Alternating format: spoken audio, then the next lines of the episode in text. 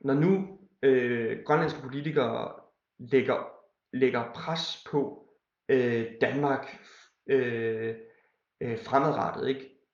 at man fra dansk side i de forhandlinger, der kommer, skal tage udgangspunkt i, at det ikke er et stort tab at miste Grønland. Grønland er afhængig af Danmark, men Danmark er ikke afhængig af Grønland.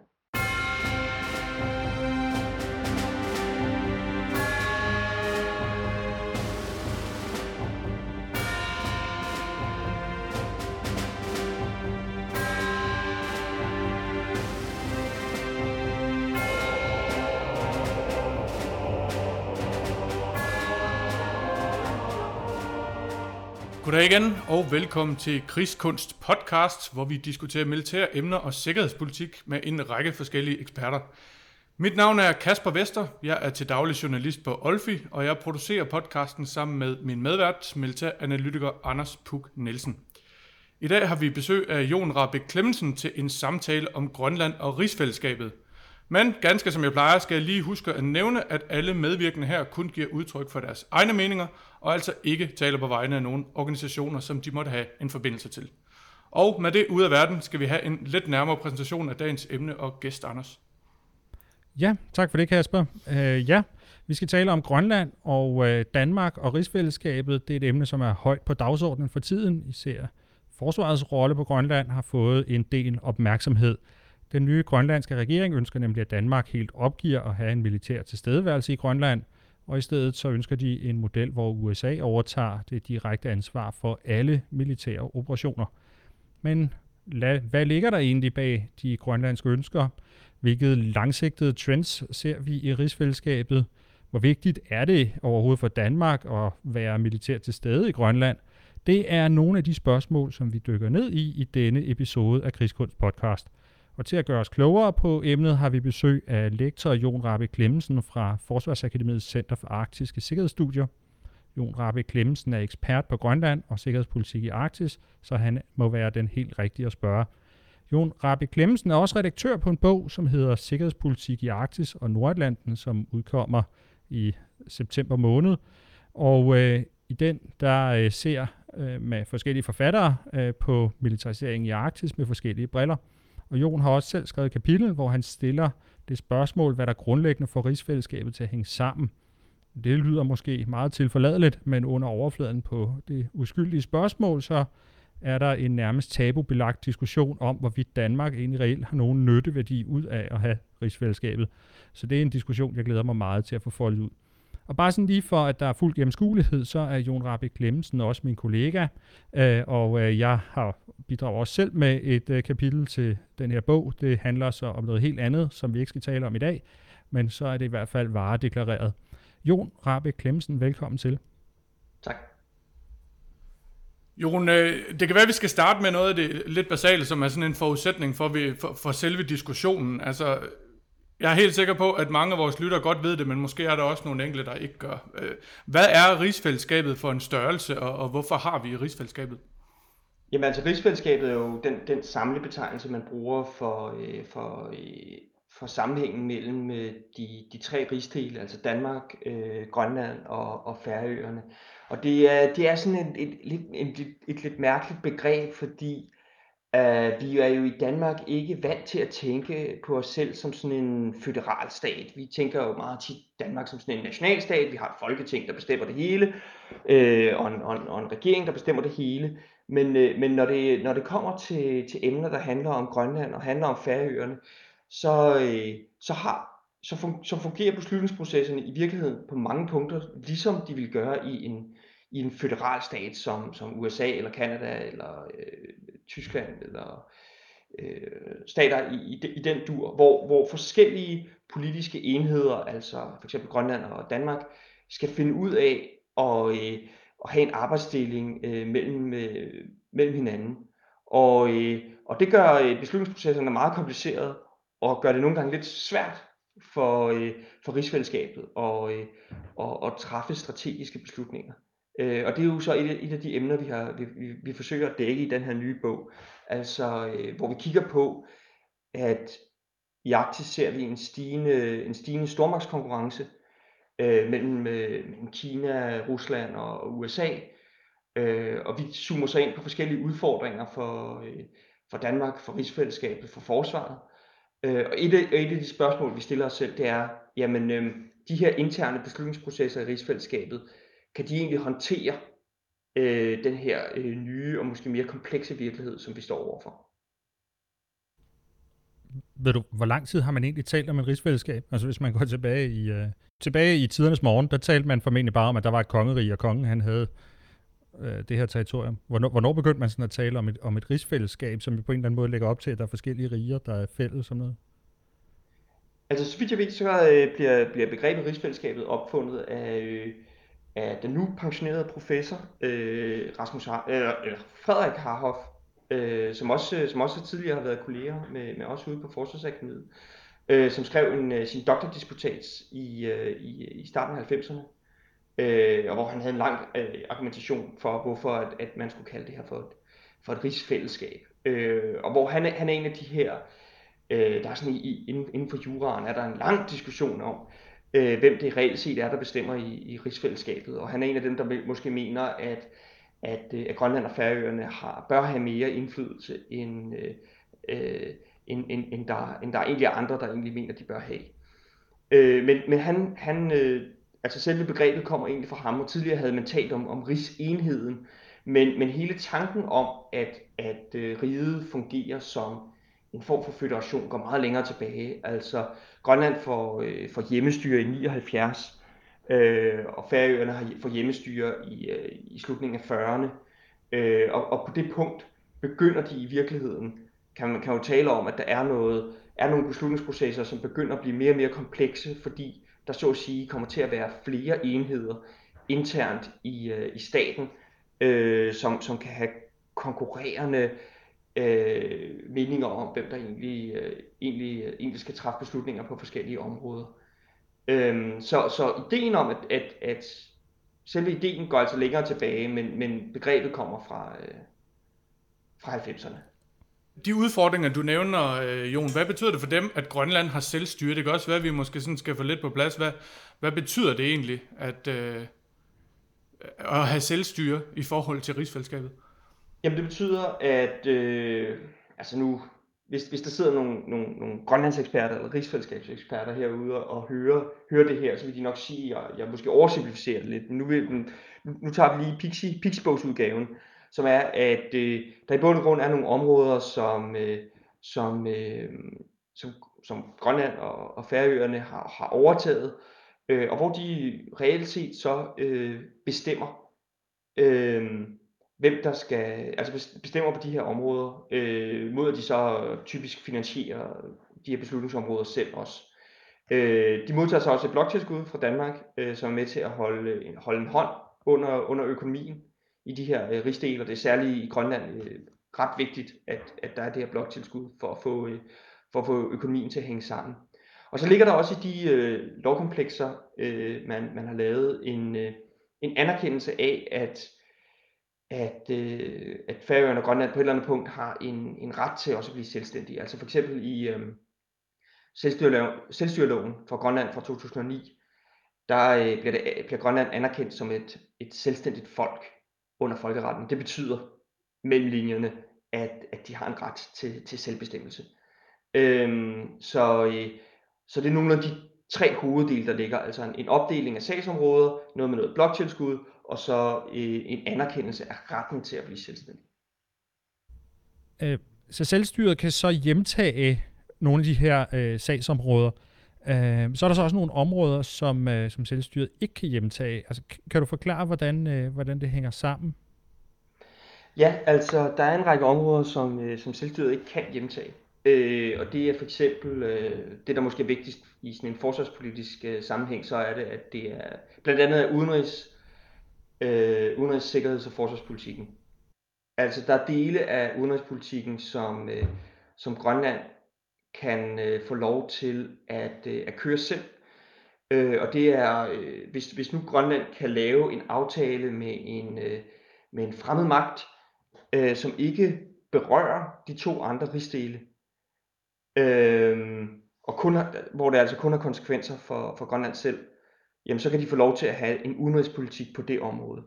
men, men på det sikkerhedspolitiske område, på det forsvarspolitiske område, der, øh, der, er, der hører øh, beslutningskompetencen under København.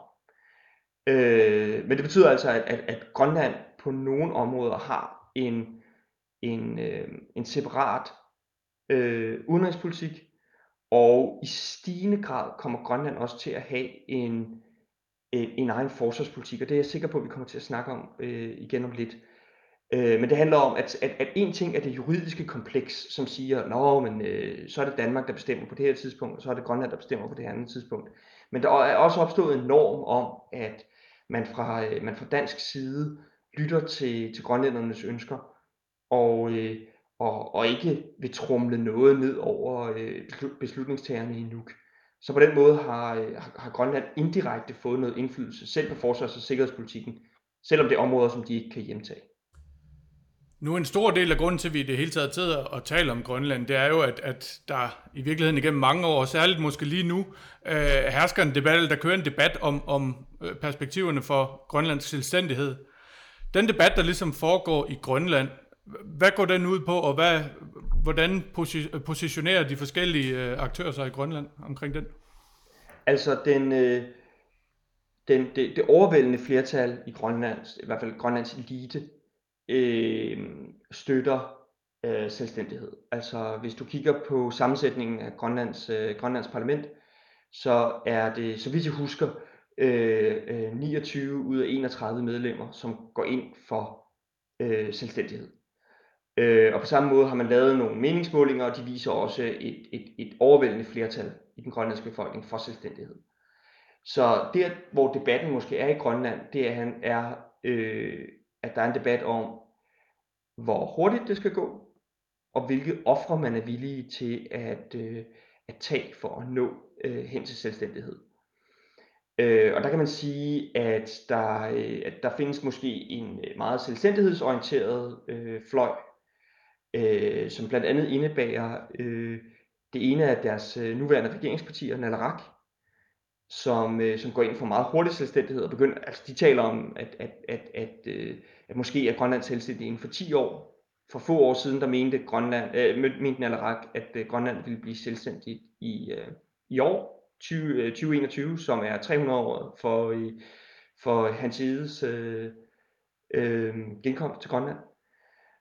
Øh, og på den anden side er der måske en lidt mere pragmatisk fløj, som, øh, som, som siger, jamen, det øh, selvstændighed er noget, vi først skal opnå, øh, når, når, når vores økonomi i virkeligheden kan være selvbærende. Øh, og på den fløj vil, vil jeg måske mene, at for eksempel det andet regeringsparti, IA, lå på, og, og, og, og flere andre partier i, den, øh, i, det, i det grønlandske parlament. Øh, der blev lavet en rigtig bemærkelsesværdig meningsmåling for nogle år siden, hvor man netop spurgte grønlænderne, har I lyst til at blive selvstændige? Og, og så var der som sædvanligt kæmpe flertal for øh, selvstændighed. Men så, da man så spurgte folk, om de var villige til at, øh, at, øh, at gå ned i velstand, eller gå ned i velfærdsniveau for at opnå selvstændighed, så, øh, så forsvandt flertallet fuldstændig. Altså så var det et, et flertal, der ville øh, blive i det nuværende rigsfællesskab. Så, øh, så der er en fløj, der, der, der ønsker, der er villig til at acceptere et, et, velstands, øh, et velstandstab. Der er en berømt, en berømt linje fra en, øh, en, en, en grønlandsk øh, fagforeningsmand, som har sagt, at han er, han er villig til at leve i en iglo, nu parafraserer jeg lidt, men, men, men leve under meget kummerlige forhold. Jeg tror, nu, nu citerer jeg, at han er villig til at skide i en spand for at, øh, for at blive selvstændig. Men det er altså en, en, en mindretalsopfattelse, at, at man er villig til at gå på kompromis med det. Og fordi at Grønlands øh, økonomi er øh, meget, meget sårbar, altså Grønland er meget, meget afhængig af bloktilskud fra Danmark, så er det, virker det ikke enormt realistisk, at Grønland bliver selvstændig inden for en, øh, en, øh, en, en mellemlang sigt, altså inden for de næste, jeg tror ikke på, at de bliver selvstændige inden for de næste 10 år. Så er der i hvert fald noget, der skal ændre sig i den grønlandske befolkning eller i den grønlandske økonomi. Okay. Uh, en af de uh, ting, som den nye grønlandske regering jo har, uh, uh, har, har været sådan meget ude med her i starten, det er det her ønske om, at Grønland skal demilitariseres. Og det skal så ske som led i de her bestræbelser på selvstændighed. Men, men hvad mener de med det? Jamen det, hvad ligger der i det spørgsmål, Anders. Øhm, fordi de øh, kom ud og havde den her øh, øh, opfattelse af, eller den her erklæring om, at nu skulle Grønland øh, demilitariseres. Øh, og de var meget kritiske over for den nye kapacitetspakke i, i Arktis, som jo blandt andet indebærer indkøb af, af, af, af, af droner til, for, for 700 millioner kroner. Men de har så, hvad kan man sige, nuanceret deres position en smule øh, over de sidste, de sidste par uger. Fordi for det første, altså hvis man, hvis man med demilitarisering mener, at man skal, der skal være færre militære kapaciteter i Grønland som sådan i fremtiden, eller ingen militære kapaciteter i Grønland i fremtiden som sådan, så virker det totalt urealistisk. Øh, og det er faktisk selvmodsigende i forhold til Grønlands egen udenrigspolitiske kurs. Fordi det grønlænderne prøver at gøre lige nu, øh, og det gælder den nuværende regering, det gælder faktisk også den tidligere regering, det er, at de prøver at udnytte USA's militære interesse i, øh, i Grønland til at opnå økonomiske og diplomatiske fordele. Altså de siger til amerikanerne, det kan godt være, at I vil være mere militært til stede i Grønland, men, øh, men øh, i så fald, så skal, I, så skal I give os et eller andet. Det er sådan underforstået, sådan det fungerer. Øh, og de har allerede, altså Grønland har allerede opnået forskellige fordele. For eksempel har de opnået en, øh, at, at man har at man vil genforhandle det, der hedder serviceaftalen i Thule, som er en, en, en aftale om, hvem der skal levere nogle, nogle helt basale services til den amerikanske militære base deroppe. Altså, hvem skal skrælle kartoflerne og vaske gulvene og sådan nogle ting. Øhm, og det kan godt lyde banalt, men øh, for en økonomi af Grønlands størrelse, så betyder det enormt meget, hvem, hvad, for nogle, hvad for en firma, der leverer de her services. Og øh, hvis det kan være et firma, som er delvist ejet af selvstyret, som det har været tidligere, så vil det, øh, så vil det skabe med, med nogle 100 millioner i den grønlandske, i den grønlandske statskasse. Så det er et sted, hvor de har opnået nogle fordele. Ikke? Men hvis, hvis de så kommer nu og siger til amerikanerne, nu skal I rømme øen, I skal, I skal, I skal fjerne jeres militære kapaciteter fra den her ø, så bider man så at sige den hånd, der er ved at fodre en. Altså man kan ikke, man kan ikke få både i poser og i sæk, man kan ikke blæse og have mel i munden på samme tid. Så, så det kan der ikke ligge i demilitarisering. Og det har de så også været ude og sige, det var ikke det, vi mente. Det, var, det er ikke amerikanerne, der skal demilitarisere. Øh, så, så var der en overgang, hvor de, hvor de, øh, hvor de, hvor de lagde lidt op til, at det måske var Danmark, der skulle demilitarisere, at de gerne ville have, have, have færre øh, øh militære, danske militære kapaciteter i, øh, i Grønland. Men der var den danske forsvarsminister jo så ude og sige, at det kan vi, det, altså Danmark gør ikke noget, som Grønland ikke gerne vil have. Og hvis Grønland ikke vil have en, øh, en, en kapacitetspakke, jamen så, så får de, så, så, så, så lader vi jo være med det. Øh, så kan vi jo godt lade være med at lave den her øh, nye militære uddannelse, som vi, vi for eksempel, der for eksempel ligger i pakken, øh, som skulle ligge i Grønland. Ikke? Så, så kommer der færre uddannelses, øh, uddannelsespladser og færre lønkroner til Grønland. Men det har Grønland så igen været ude og sige, ah, men det var måske heller ikke det, det, det de helt mene, mente. Øhm, så det er utrolig uklart, hvad der ligger i den her øh, demilitarisering. Altså, jeg tror øh, i bund og grund underforstået, at øh, det dels handler om, at, øh, at man i, i Grønland ikke er vant til at tænke på sig selv som en aktør i sikkerhedspolitikken. Altså, man er vant til, at sikkerhedspolitikken, det er noget, som de andre snakker om. Øh, og jeg tror, man i, i dele af Grønland har en opfattelse af, at man kan melde sig ud af, øh, ud af sikkerhedspolitikken. Det tror jeg så også, som jeg måske har lidt har givet udtryk for, at det er en, en, øh, en lidt naiv holdning at have. Altså, jeg kan godt lide at parafrasere den, den, den russiske øh, kommunistiske tænker Trotsky, og så sige, at øh, det kan godt være, at man ikke er interesseret i sikkerhedspolitikken, men sikkerhedspolitikken er interesseret i dig. Øh, så jeg tror, at Grønland vil unød, øh, uundgåeligt vil komme til at skulle have en holdning øh, til, til de sikkerhedspolitiske øh, udviklinger, som er i Grønland, øh, og de bliver nødt til at tænke over, øh, at de ikke bare kan være modstandere af det, men de bliver nødt til at finde ud af, hvad, hvilken rolle de selv vil spille, og hvad det så egentlig er, de gerne vil have. Altså, hvordan vil de gerne have amerikanerne til stede, og hvordan vil de gerne, vil de gerne have danskerne er til stede, og, og, og, og, og hvad vil de gerne have ud af det. Øh, og det, det savner man stadigvæk lidt et, et svar på. En stor del af grunden til, at vi har den her snak om demilitarisering også, det, det er blandt andet øh, den grønlandske udenrigsminister Pelle Broberg, som, som var ude at tale om, øh, at, man vil, at han gerne vil have indført en islandsk model. Øh, og det var nogle, nogle, altså det vil sige et medlemskab af NATO uden øh, at have eget forsvar. Øh, det var jo nogle, nogle udtalelser, der var temmelig meget opsigt. Og nu deltog jeg i, i øh, som tilhører ved en debat på folkemødet her for, hvad er det i forrige uge, hvor, hvor Aya Kemnitz, som repræsenterer IA i Folketinget herhjemme, hun, øh, man kan vel godt sige, hun glattede temmelig meget ud. Øhm, både i forhold til det ene og i forhold til det andet, og, og understregede også, at man jo altså ikke havde sagt nej til den her Arktis-pakke, og man måske i virkeligheden synes, det var en meget fin idé alligevel, og det ene og det andet. Man kan godt få indtrykket af, at de ikke er sådan øh, voldsomt øh, enige internt på Grønland. Er, er, er det øh, en rigtig opfattelse? Ja, til dels. Til dels. Altså, jeg tror, jeg tror der er forskellige strømninger i, øh, i Grønland, når det kommer til de her spørgsmål. Ikke? Som, jeg, som jeg sagde før, ikke, så, så tror jeg, at der i, øh, i Grønland er sådan en... I nogle kredse er en, en, øh, en opfattelse af, at sikkerhedspolitik det er sådan noget, som øh, foregår over hovedet på os, og det er i virkeligheden noget, vi kan, som sagt, vi kan melde os lidt ud af. Og, øh, og, og så, kan vi, så kan vi i virkeligheden, hvis vi opnår den her selvstændighed, så kan vi bare være sådan en fredelig lille ø, øh, som ikke behøver at blande sig i det her. Øh, og det men, som sagt, det mener jeg også er en, en, en meget naiv øh, tilgang til, til, øh, til sikkerhedspolitik og forsvarspolitik. Jeg tror, de bliver nødt til at øh, konkretisere, hvad de gerne vil have. Øh, og det er også noget af det, jeg hører, øh, når, jeg, når jeg snakker med, med grønlandske beslutningstagere, at de i virkeligheden gerne vil artikulere nogle visioner for, hvad Grønland selv gerne vil have. Altså at øh, måske vil de ikke, vil, vil Grønland ikke have, at det skulle være droner, der, der flår rundt deroppe.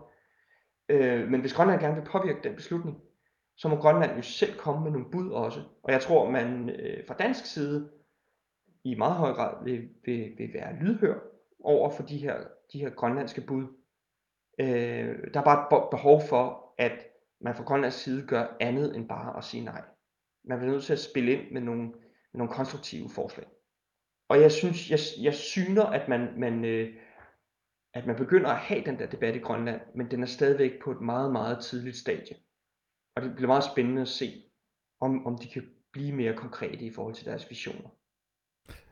Men kan du uddybe, hvad, hvad er det så, der ligger i den her islandske model, som, som Pelle Broberg øh, taler om? Altså, er det ikke i virkeligheden et eller andet øh, forsøg på netop at gøre det, du siger øh, her med, med selv at, at have nogle visioner for, hvor man gerne vil have, at tingene bevæger sig hen, og, og, og hvad man gerne vil have i stedet for det, der er? Altså, som jeg forstår grønlænderne, så øh, er den islandske model ikke bare en model for, hvordan Grønland vil håndtere forsvars- og sikkerhedspolitikken den dag Grønland bliver selvstændigt. Det er også en model for, hvordan de gerne vil have det fungeret nu. Og det vil sige, at de gerne vil have, at der er en separat kystvagt i Grønland, øh, som, som varetager mange af de opgaver, som, øh, som Grønlands kommando, eller undskyld, som Arktisk kommando varetager i dag. Hvordan det så helt praktisk skal, skal komme til at fungere, det er enormt uklart. Men hvis det var op til, til, til, til Grønland selv, og, eller i hvert fald den nuværende grønlandske regering selv at bestemme, øh, hvordan øh, forsvaret bliver håndteret i dag, så ville det være med en separat, en separat kystvagt. Og jeg er sikker på, at det særligt gerne må det være en separat kystvagt, som blev styret af det grønlandske selvstyre, og ikke, og ikke fra Danmark. Men det kunne de jo egentlig også godt gøre. Altså, øh, kystvagten er jo et af de områder, som man, øh, man godt kan hjemtage, hvis man, øh, hvis man vil det. Nå, jeg tror, jeg tror, øh, jeg tror også gerne, de vil have, at danskerne betalt for det. Ja, okay. Det, det, det kan så være, øh, diskussionen, den, den, den bliver svær der. Jo, det kan virke en lille smule bemærkelsesværdigt, øh, bemærkelsesværdigt, at man har en grønlandsk udenrigsminister, som går ud med nogle konkrete forslag til, til en løsning og med nogle helt klare idéer, hvor efter, kort efter repræsentanter, andre repræsentanter fra regeringen, de, de er ude sådan, og hvis ikke undsige, så i hvert fald glatte ud og præcisere temmelig meget i forhold til, hvad han egentlig sagde. Øhm, er, er de ganske enkelt øh, uenige internt på Grønland om, hvad der skal ske?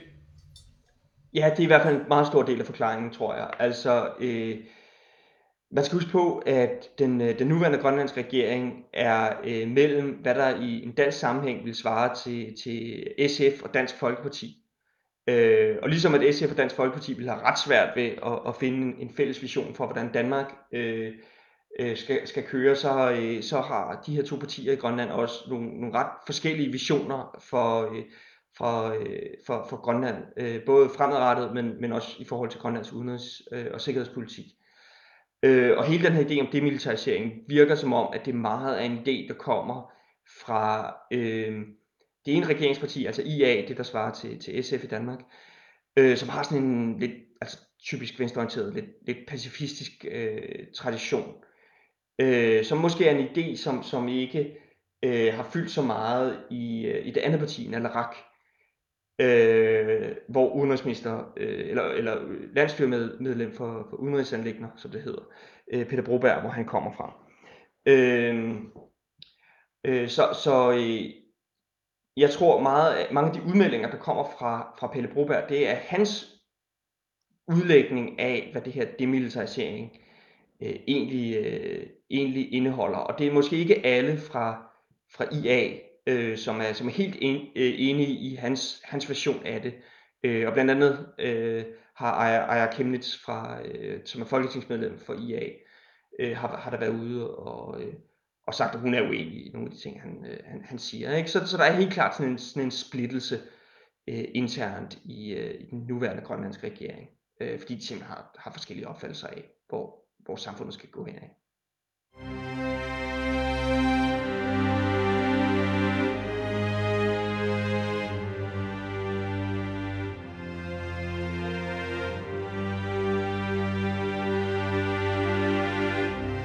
Hvis vi nu vender blikket uh, lidt mod, uh, mod den bog, som uh, du uh, er redaktør på, og hvor du også selv har uh, faktisk to kapitler, hvis jeg ikke husker, husker helt fejl.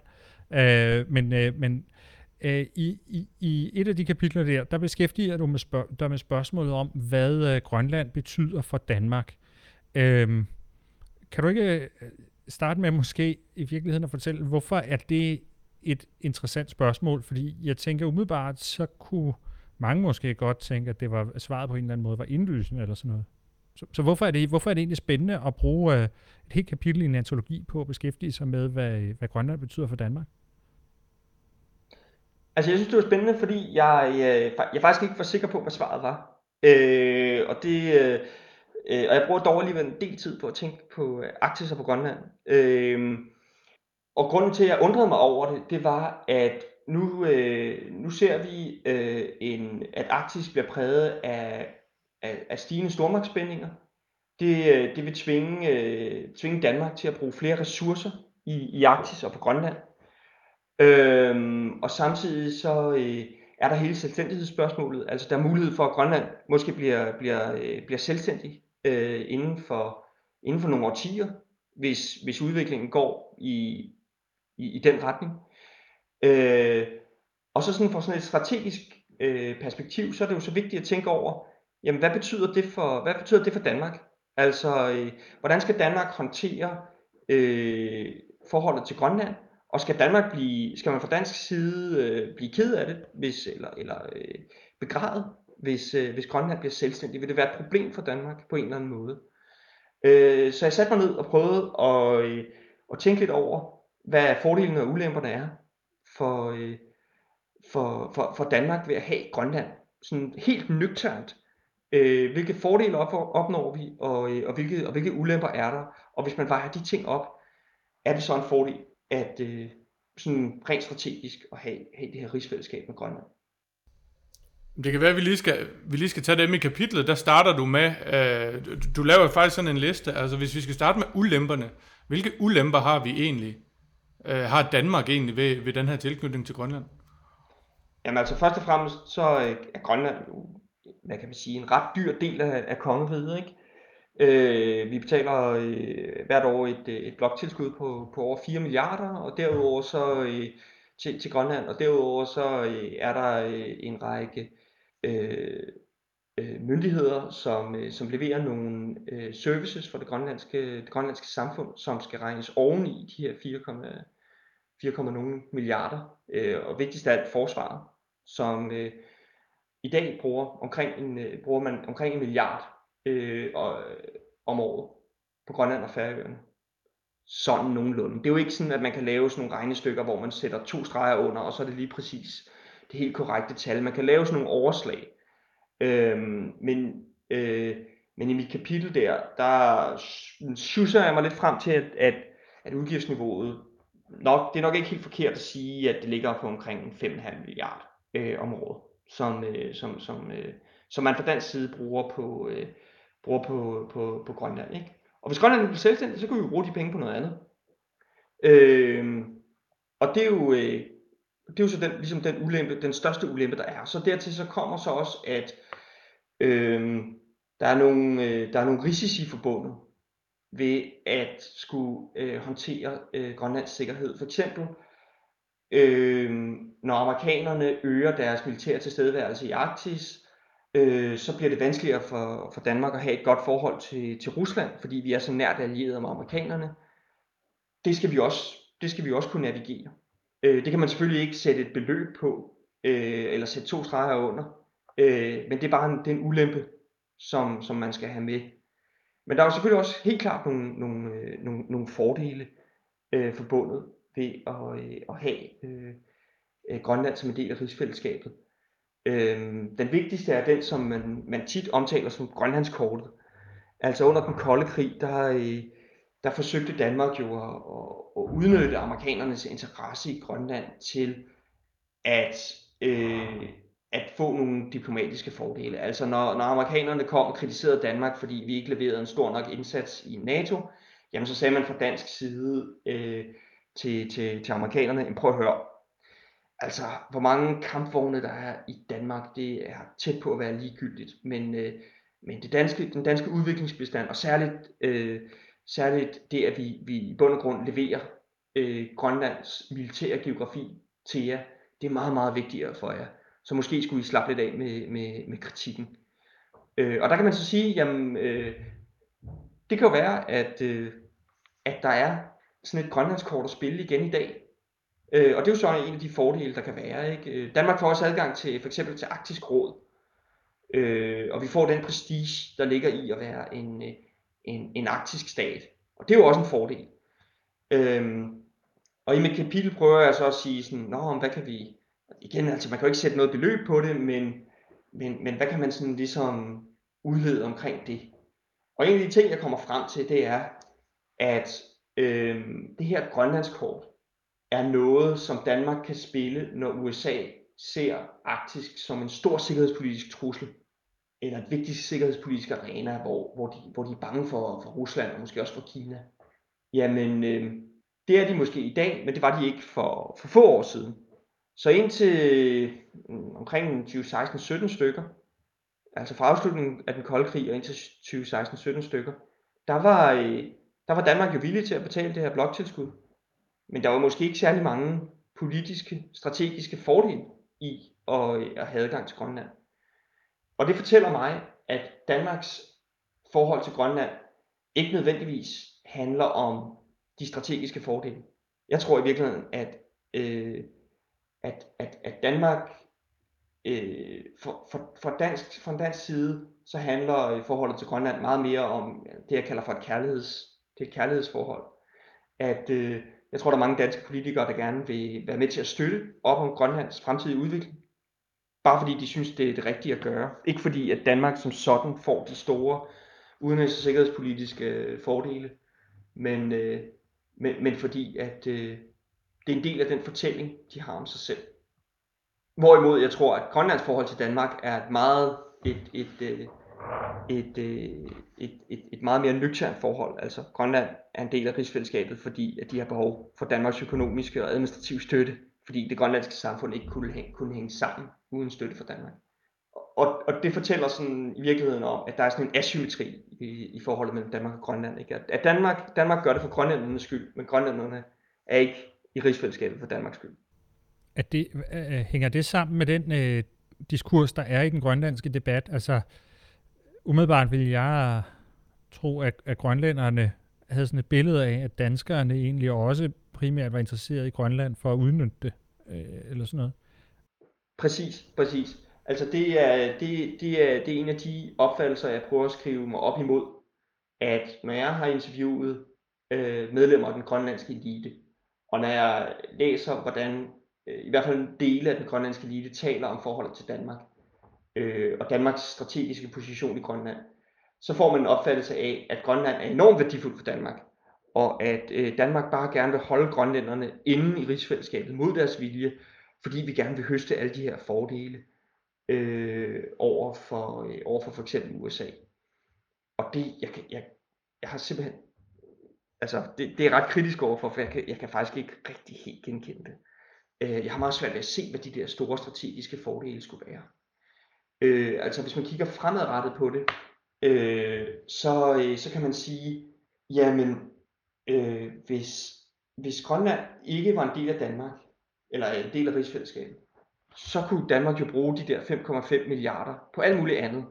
Og jeg tror, at man sagtens kunne, kunne bruge 5,5 milliarder på noget andet, som amerikanerne var lige så glade for, som Grønlands øh, øh, strategisk geografi. Altså det eksempel, jeg godt kan lide at fremhæve, det er, at, at man kan lave sådan en, sådan lidt, igen sådan lidt en, en, en døs beregning, øh, øh, og, og hvis man nu tager en masse, selvfølgelig med en masse forbehold for, at, at, at det er svært at gøre, lave sådan nogle beregninger helt præcist, men, men for 5,5 milliarder, så kan man nok godt købe 75 F-35 ekstra.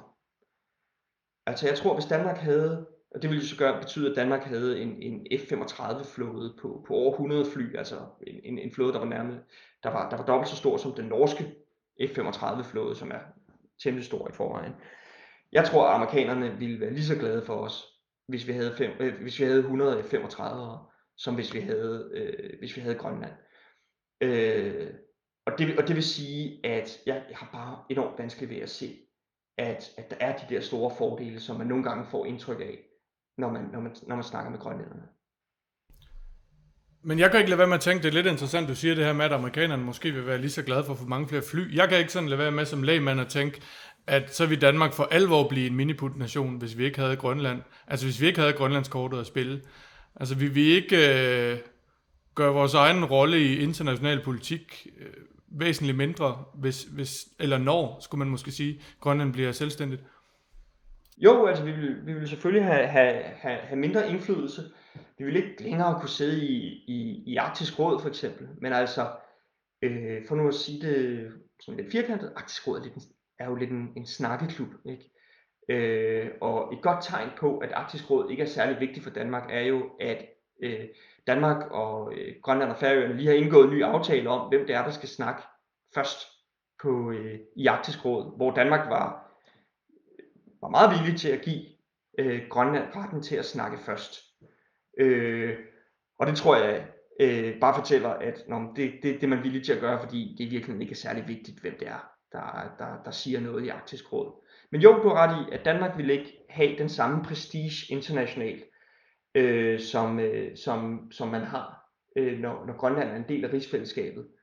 Jeg tror så bare, at, at man kan få den prestige på i hvert fald i forhold til amerikanerne, som sikkerhedspolitisk er det vigtigste, der tror jeg, man kan få den der prestige på alle mulige andre måder, øh, som, vi, som vi sagtens ville kunne gøre, hvis vi havde 5,5 milliarder ekstra i vores, i vores, i vores budget. Øh, og dertil kommer, jamen altså, uden, man siger nogle gange, at uden, uden Grønland ville Danmark bare være en lille nordeuropæisk stat. Og det tror jeg faktisk ikke er så slemt at være, hvis jeg skal være helt ærlig. Man undgår en masse bøvl, vil jeg sige. og, og det er jo interessant, ikke? Altså, øh, hele den her diskussion med det her øh, kærlighedsægteskab fra den ene side, fornuftsægteskabet fra, fra den anden side, og øh, har man i virkeligheden et rigtigt billede af, hvorfor de andre øh, er med i det her? Øh, hvad kan vi bruge den viden til? Altså, hvad, hvad vil dine anbefalinger være i, i forhold til øh, de kommende årtiers øh, debat og og proces omkring øh, selvstændighed osv.? Altså, jeg, skriver, jeg skriver lidt om det i, øh, i, i, i kapitlet. Øh, altså, en af, en af de anbefalinger, jeg tror, jeg ville have, det var at have en mere åben snak om, eller en åben debat om, at alle rigsdelene får noget ud af det her rigsfællesskab. Altså jeg tror, en af grundene til, at rigsfællesskabet nogle gange fungerer dårligt, det er fordi der i, måske i Grønland særligt, er den her opfattelse af, at Danmark prøver at holde Grønland inde i rigsfællesskabet øh, imod deres vilje. Det skaber en enorm mistillid øh, blandt grønlandske, den grønlandske befolkning og, og grønlandske beslutningstagere til, hvad det er, Danmark kommer med af forslag. Men jeg mener bare, at den mistillid er øh, en lille bit smule øh, fejlplaceret. Og i virkeligheden skyldes, at Danmark ikke rigtig vil snakke så meget om, at vi får nogle fordele, men at de ikke er særlig store sammenlignet med, hvor enormt dyrt det er at, at køre Grønland. Så, øh, eller, eller støtte Grønland. Øh, så jeg tror i virkeligheden, at man fra, man fra dansk side vil få, vil få rigtig meget ud af at øh, simpelthen have en, en mere åben debat om, at, at øh, altså hvad, hvad fordele og ulemper er i det her, i det her rigsfællesskab. Så det er en anbefaling. En anden anbefaling er, at når nu øh, grønlandske politikere lægger, lægger pres på øh, Danmark øh, øh, fremadrettet, ikke? at man fra dansk side i de forhandlinger, der kommer, skal tage udgangspunkt i, at det ikke er et stort tab at miste Grønland. Altså når man går ind i en forhandling, så det ved alle, der har prøvet at, at, at, at blive skilt eller købe en lejlighed øh, eller købe en bil. Hvis man, hvis, man, hvis man ved, hvad man er villig til at opgive, så, så står man simpelthen stærkere i, øh, i, i en forhandlingssituation. Øh, og man står især stærkere, hvis, øh, hvis, hvis, hvis, hvis man har overhånden. Og jeg mener faktisk, at Danmark har overhånden, så at sige, i de her, i de her forhandlinger, fordi Grønland er afhængig af Danmark, men Danmark er ikke afhængig af Grønland. Øh, så den viden, når man, hvis man går ind til, til, til, til de forhandlinger, man kan have med grønlænderne med den viden, øh, så, øh, så, så, så tror jeg simpelthen, at man, øh, at man kommer i, i højere grad har mulighed for at komme til, til, øh, til, til, til et mål, som er, hvad kan man sige, i Danmarks strategiske interesse. Kan du se noget udfald, hvor øh, Grønland ikke opnår selvstændighed? Øh, altså hvor vi så at sige får dem overbevist om øh, fordelene ved, øh, ved det her ægteskab med Danmark? Altså jeg tror, at øh, jeg tror, det, det vil være meget, meget, meget vanskeligt at øh, få grønlændere til at grønlænderne som sådan, den grønlandske befolkning, den grønlandske elite, til at gå væk fra ideen om selvstændighed. Altså, øh, der sidder øh, en, en, en, øh, en række forskere, som har skrevet om øh, selvstændighedsspørgsmålet i Grønland, blandt andet en, der hedder Ulrik øh, Pramgade, som sidder på DIS, øh, som også bidrager øh, til, vores, øh, til vores fremragende bog. Og han har skrevet om, hvordan altså, den her idé om selvstændighed i Grønland er øh, en meget, meget ind, indgroet del af grønlandsk identitet. Altså at grønlænderne identificerer eller skaber deres egen identitet i modsætning til Danmark. Øh, og hele den her idé om selvstændighed er et projekt, der holder grønlænderne sammen.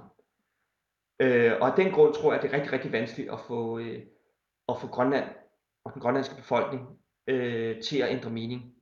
Og på et eller andet punkt mener jeg egentlig også, at altså det er selvfølgelig et meget politisk spørgsmål, øh, at det må jo også være op til grønlænderne selv, hvad de, hvad de, hvad de, øh, hvad de gerne vil. Men det, der, jeg tror, der kan holde Grønland inde i, øh, i rigsfællesskabet, det er igen det er deres økonomi. At øh, Grønland er enormt afhængig af øh, bloktilskuddet fra Danmark, som udgør øh, et sted mellem 30 og 40 procent af deres bruttonationalprodukt. Og samtidig er deres økonomi, når man kigger lidt længere ud i fremtiden, øh, den står over for det, man kalder en, en strukturel ubalance. Altså i bund og grund har Grønland det samme problem som øh, de fleste vestlige samfund, altså at der bliver flere ældre grønlændere og øh, relativt færre yngre til at, øh, til, at, øh, til, at, til at skabe nogle indtægter for den grønlandske statskasse. Og det betyder, at at, at, at Grønland simpelthen bliver nødt til at finde nogle, nogle, øh, nogle, nogle indtægts, enorme indtægtskilder, hvis de nogensinde skal blive, øh, blive selvstændige. Øhm, og den grund, så tror jeg faktisk, at der er en god sandsynlighed for, at rigsfællesskabet med Grønland også findes om 20, 30, 40 år. Det, er, det bliver spændende at se. Øhm, jo, jeg tænker, vi er ved at være der, hvor vi skal have rundet af, men øhm, hvis du nu lige her til sidst skulle, øh, skulle fortælle lidt om øh, den her bog, vi ligesom har, øh, har reklameret lidt for undervejs. Øh, Hvornår øh, kan man få fingre i den, og, øh, og hvordan, og øh, hvem har lavet den, og alt sådan noget? Ja, den, øh, hvis planen holder, øh, og, og, og folk, der lytter til den her podcast, de ved jo, at, at, at planer kun øh, overlever til det første møde med fjenden. Øh, men hvis planen holder, så udkommer den til september på Djøfs forlag. Øh, og det vi i virkeligheden har gjort i den her bog, det er, at vi har undersøgt øh, tre ting. Vi undersøger, hvordan den, den stigende stormagtskonkurrence i Arktis fungerer. Altså hvad er det amerikanerne vil, hvad er det russerne vil, hvad er det kineserne vil. Øh, og, og ser vi, øh, ser vi en, en øh, sådan potentielt stigende spændinger i, i regionen.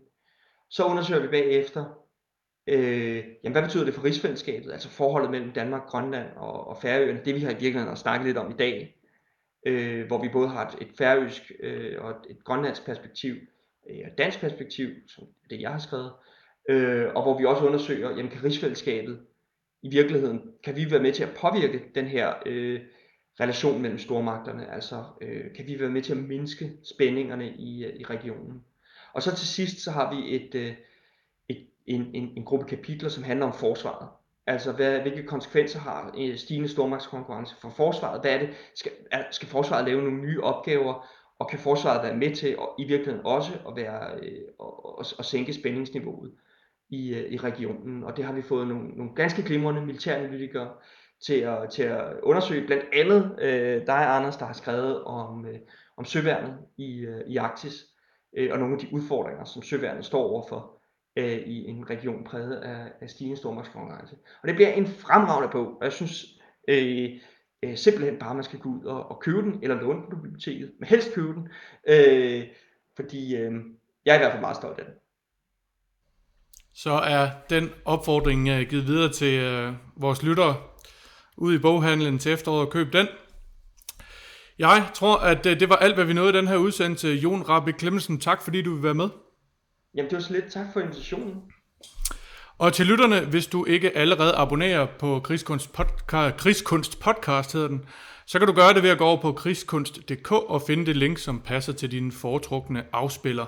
Vi udkommer sådan cirka en gang om måneden, og hver gang så er det med en ny samtale om et aktuelt militært emne. På genhør.